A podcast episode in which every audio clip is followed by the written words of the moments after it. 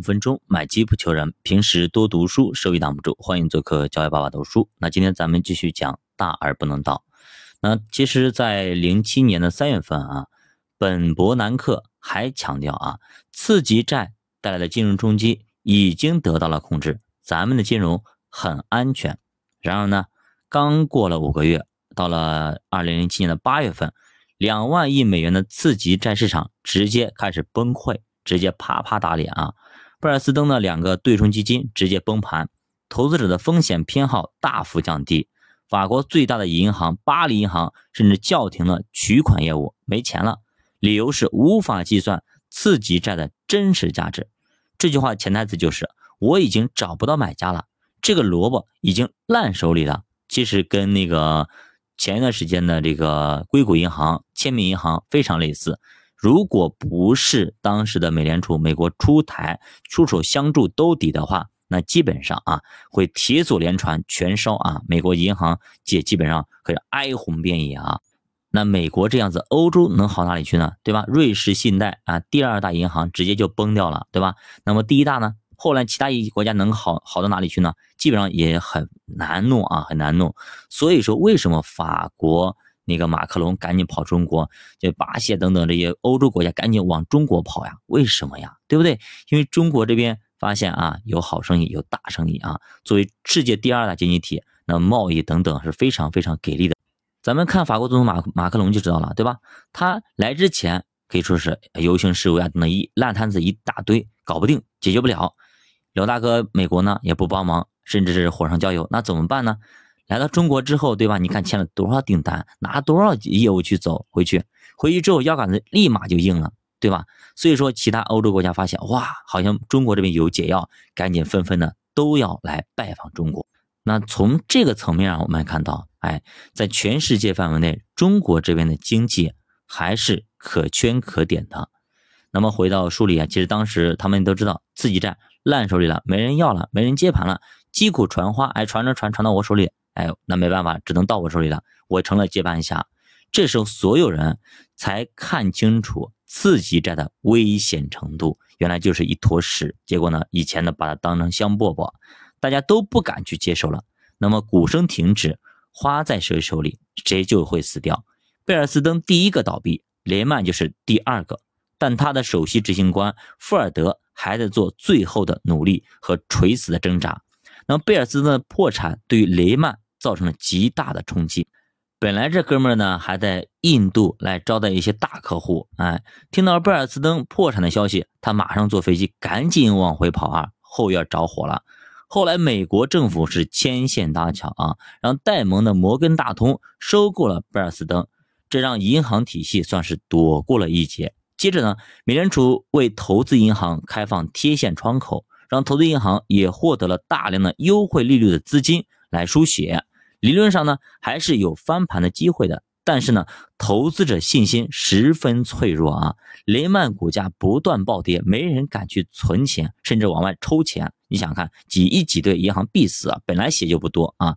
紧接着各家银行陆续的跟雷曼停止交易啊，这些新闻呢风蹭蹭蹭啊，因为媒体说白了也就是。爆料这东西一出来之后呢，整个市场上，那么人心惶惶，再也没有人敢去雷曼那边去存钱，那再也没有人敢跟雷曼有任何的交易和往来，都知道这是颗烫手的山芋。那其实这就意味着雷曼手上的资产彻底的烂掉了，再也卖不出去了。那也就是说呢，贝尔斯登在被摩根大通收购之后，就把雷曼推上了。风口浪尖，老大啊，我先撤了，我找到下家了。那这个最倒霉的倒霉蛋，哎，找到下家了。那第二倒霉的就是雷曼，那他就被推上了风口浪尖。这个时候最好的结果无非就是啊，富尔德找个机构把雷曼给接下来。此时财政部长保尔森也不断的打电话来询问到底咋啥情况啊？啥情况？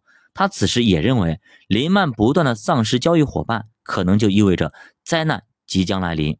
但是富尔德还是信心满满的向财长保证说啊，我们没事儿我们健康呢，我们肯定可以。我们雷雷曼是谁呀？我们雷曼第一大投行，第一大银行，很牛逼的。但是随后股市当中啊，雷曼开盘直接暴跌百分之三十五。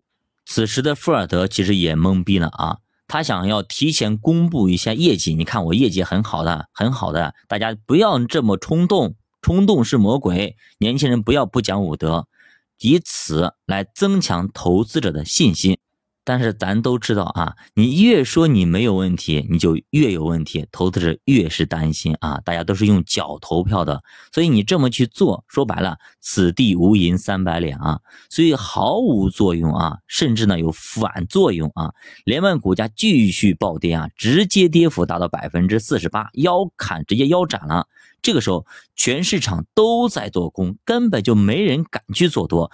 也就是市场上连找个人毛都找不到，巨人去接盘。那全市场谁在涨呢？股价全部蹭蹭蹭往下掉啊！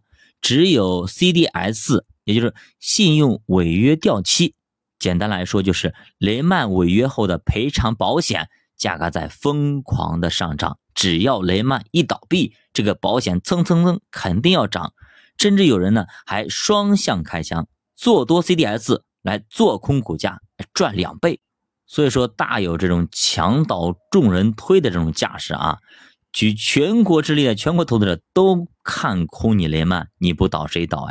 这其实就像一个很雄壮的一个狮子一样的啊！这个时候他好像是有点生病了啊，但是呢，他告诉所有的那个猎狗也好啊，狼也好，说：“哎，我没事啊，你们不要担心，怎么怎么样，我还是森林之王，等等等等的。”但是这个时候大家都知道您生病了，你已经干不动了啊！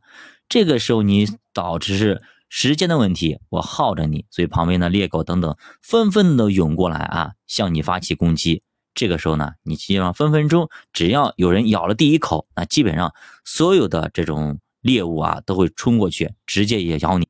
那这个狮子最后呢就会被这些豺狼虎豹和猎狗们给吃光啊！这就是这样的一个。情景啊，非常的类似，所以呢，不要说那么大而不能倒，你我们永远永远要以常识啊来论英雄，不要以这种地位啊等等这些论英雄。你好不好拿业绩说话，拿事情说话，我不要信你这个机构，我要信你这个业绩。你业绩不好了，分分钟我要走；业绩好没问题，咱跟没问题。比如现在也有很多这种小的保险公司啊，分分钟推出一些网红的产品啊，推出一些比较激进的产品啊，对吧？但是呢，这些公司对吧？最近几年某华夏啊这家公司对吧，很激进，猛出猛打，很牛逼，对吧？把很多的老大哥啊，什么老六家逼的是真的是饭碗都抢了，感觉很牛逼。但最后呢，对吧？最后被接管，连人没人要他的东西，他手上一堆的负债呀。你做那么多基金的产品的最后都是负债呀，对吧？你把钱拿过来，你要还的，你要还利息的，所以呢，没人要。后来怎么办呢？对吧？没办法，国寿下面的一个小的子公司去给你接盘，然后甚至把你的名字给改了，不要再这么招摇撞骗了。那为什么现在不让他倒呢？如果他真的倒，像华夏这么大的公司，他倒了之后，他会影响极其恶劣，对吧？极其恶劣，所以这个时候还不是时候，就把你给改个名字，低调一点，以后做我的小弟好来。把它给收，把它收编了啊！等于说，那为啥国寿子公司去收编，没有说去一些机构啊或一些那个资本去接收呢？因为呢，没有资本愿意去接这个烫手的山芋。所以说，今天我们看雷曼，我们就明白很多东西啊。